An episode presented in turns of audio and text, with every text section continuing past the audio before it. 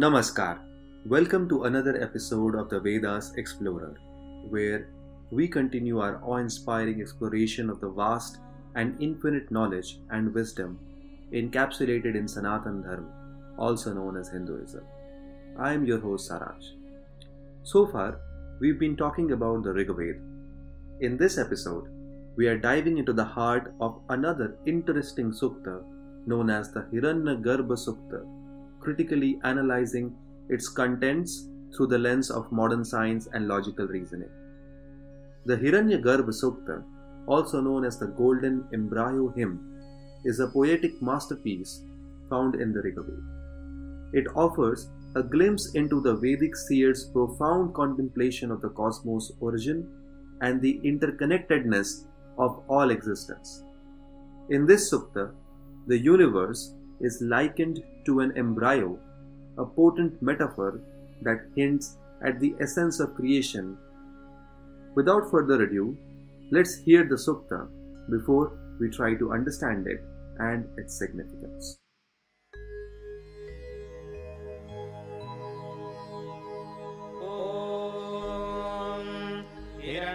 हिरण्यगर्भः समवर्तताग्रे भूतस्य जातः पतिरेक आसीत्। सदाधारपृथिवीन्द्यामुते माम् कस्मै देवाय हविषा विधेम। य आत्मदा बलदा यस्य विश्व उपासते प्रशिशं यस्य देवाः। यस्य छायामृतं यस्य मृत्युः कस्मै देवाय हविषा विधेम यः प्राणतो निमिषतो महित्वैक इद्राजा जगतो बभूव। य ईशे अस्य द्विपदश्चतुष्पदः कस्मै देवाय हविषा विधेम। यस्येमे हिमवन्दो महित्वा यस्य समुद्रम् रसया सहाहुः। यस्येमाः प्रदिशो यस्य बाहू कस्मै देवाय हविषा विधेम येन द्यौरुग्रा पृथिवी च दृढा येन स्वस्तभितं येन नागाः।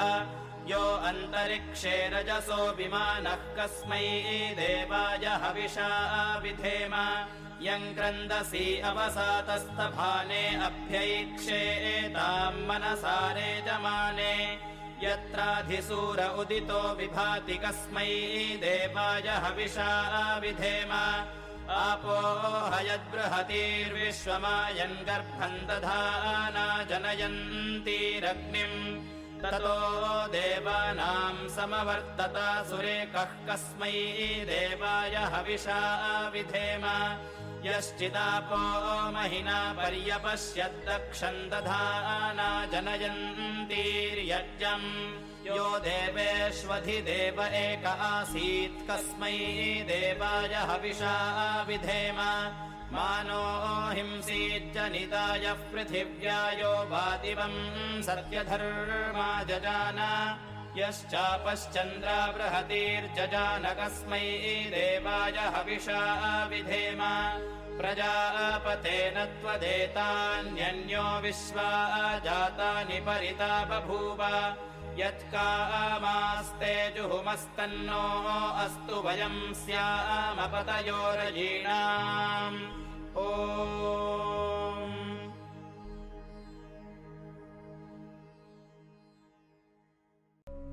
In the dawning age, the golden seed unfurled. Born, the sole lord of creatures, he did rule the world. He held earth and heaven, their embrace profound. To which deity in reverence should offerings be bound? Bestowers of soul force, in vigor's embrace, all, gods included, bow before his grace. Immortality his shadow, death within his might, whose altar shall we honor in worship's sacred rite? A king he stands, the breathing, seeing's guide.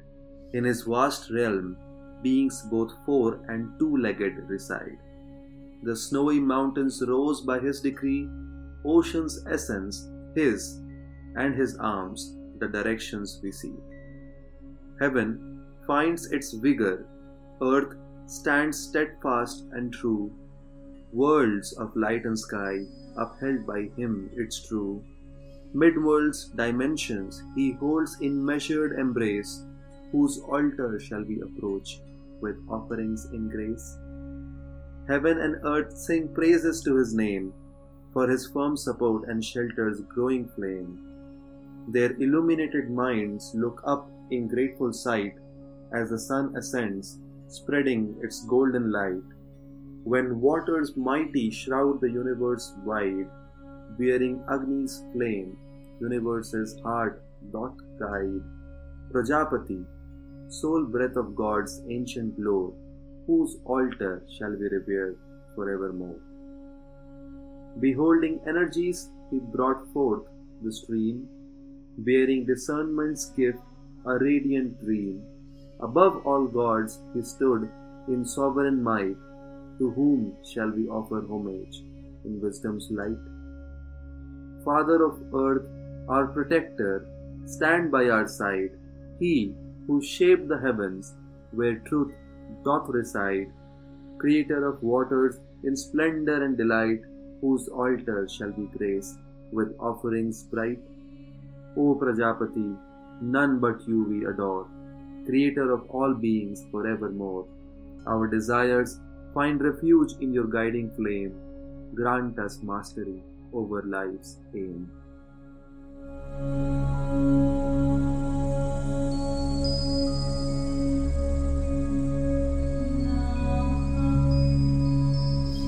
Hiranyagarbha Sukta from the 121st hymn, 10th mandala, is a profound contemplation on the cosmic creation.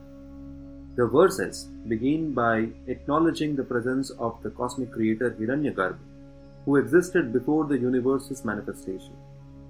The verse employs the metaphor of a golden egg or womb from which creation emerges. The concept is remarkably similar to modern cosmological theories such as the Big Bang Theory, which proposes that the universe originated from a singularity, a state of extremely high density and energy. The imagery of the golden egg symbolizes the latent potentiality of the universe. Just as an egg contains the potential to give rise to a living being, the cosmic egg holds the potential for its universe's emergence. This aligns with modern theories of the universe's origin from a primordial state of potential. The Sukta implies that the cosmic creator is not merely a mechanical force but possesses consciousness and intention. This resonates with modern discussions about the role of consciousness in quantum physics and the universe's self awareness through sentient beings. Maybe this is why Heisenberg, famous for his uncertainty principle, stated that the quantum theory will not look ridiculous to people who have read the Vedanta. It also talks about the undifferentiated state of the universe. The verses describe the cosmic source as neither manifest nor unmanifest, existing before any differentiation. This idea aligns with the concept of a singularity, a state of infinite density, as we talked about, which existed before the universe's expansion and differentiation into matter and energy. The Sukta also hints at the interconnectedness of celestial bodies. The imagery of the cosmic creator as the rider of the moon and the portrayal of directions as, as the creator's arms imply an interconnected relationship between celestial bodies and the cosmic source. This resonates with modern understanding of gravitational forces and celestial motions, and the fact that gravity and space are highly interlinked. The Sukta refers to the cosmic creator as the sole lord of every creature and the sole king of the breathing and seeing. These phrases suggest a unified intelligence governing the universe's diverse elements, which aligns with modern scientific discussions about the unity of natural laws and their applicability everywhere. It also talks about balance of forces and cycles. The Sukta depicts the creator as the lord of death and the lord of life, emphasizing the cyclical process of death and rebirth. This concept resonates with modern ecological understanding, where life and death are integral parts of natural cycles and energy exchange and not completely diverse. Now that we've discussed some scientific theories and how the Sukta, in a way, resonates with them, let's talk about the spiritual side of things. The same pattern of creation described in this sukta repeats everywhere. Everything comes out of a single entity, and the whole universe is supposed to have sprang out in a very similar fashion. Animals grow from single celled organisms into beasts or beings of higher size. Cells sacrifice themselves by division to create multicellular organisms.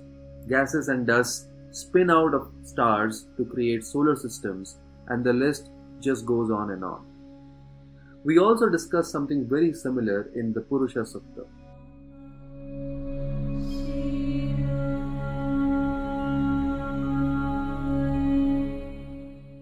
Interestingly, the Purusha Sukta is a hymn just couple of hymns before the Hiranyagarbha Sukta in the same 10th mandala of Rigaveda, where Purusha, whom we understood as, an, as a singularity, creates the whole universe out of itself. And then all the beings, in a way, come out of the Purusha. So Purusha here is very similar to Hiranyagarbha from where everything springs up.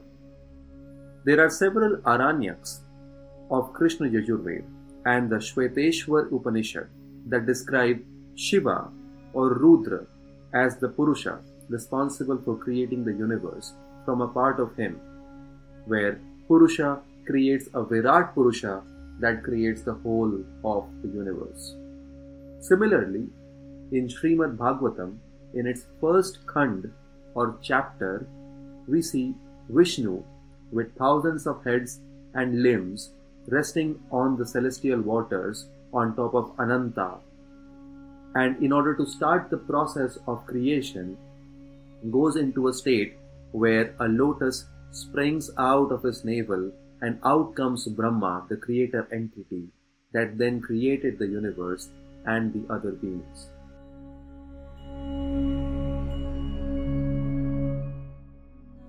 So, who is Hiranyagarbha? Is Shiva the Purusha or Vishnu? Well, it's not that simple, and we don't know the answer. But what we do know is that the beginning of everything is denoted in a very similar way across multiple scriptures in Sanatan Dharma, and all this is thought provoking to say the least. The way people in those days could grasp this knowledge, pass it down, and even conceive it is just thought provoking. That's it for this episode. Tell us how you felt, share it with others, and join us again in the next episode of the Vedas Explorer as we explore the connection between Vedic knowledge and scientific understanding, uncovering the harmonious convergence between ancient wisdom and contemporary discoveries. Until then, I'm your host Saransh and may the infinite wisdom of Sanatan Dharma guide your path and illuminate your journey of self discovery. Thank you.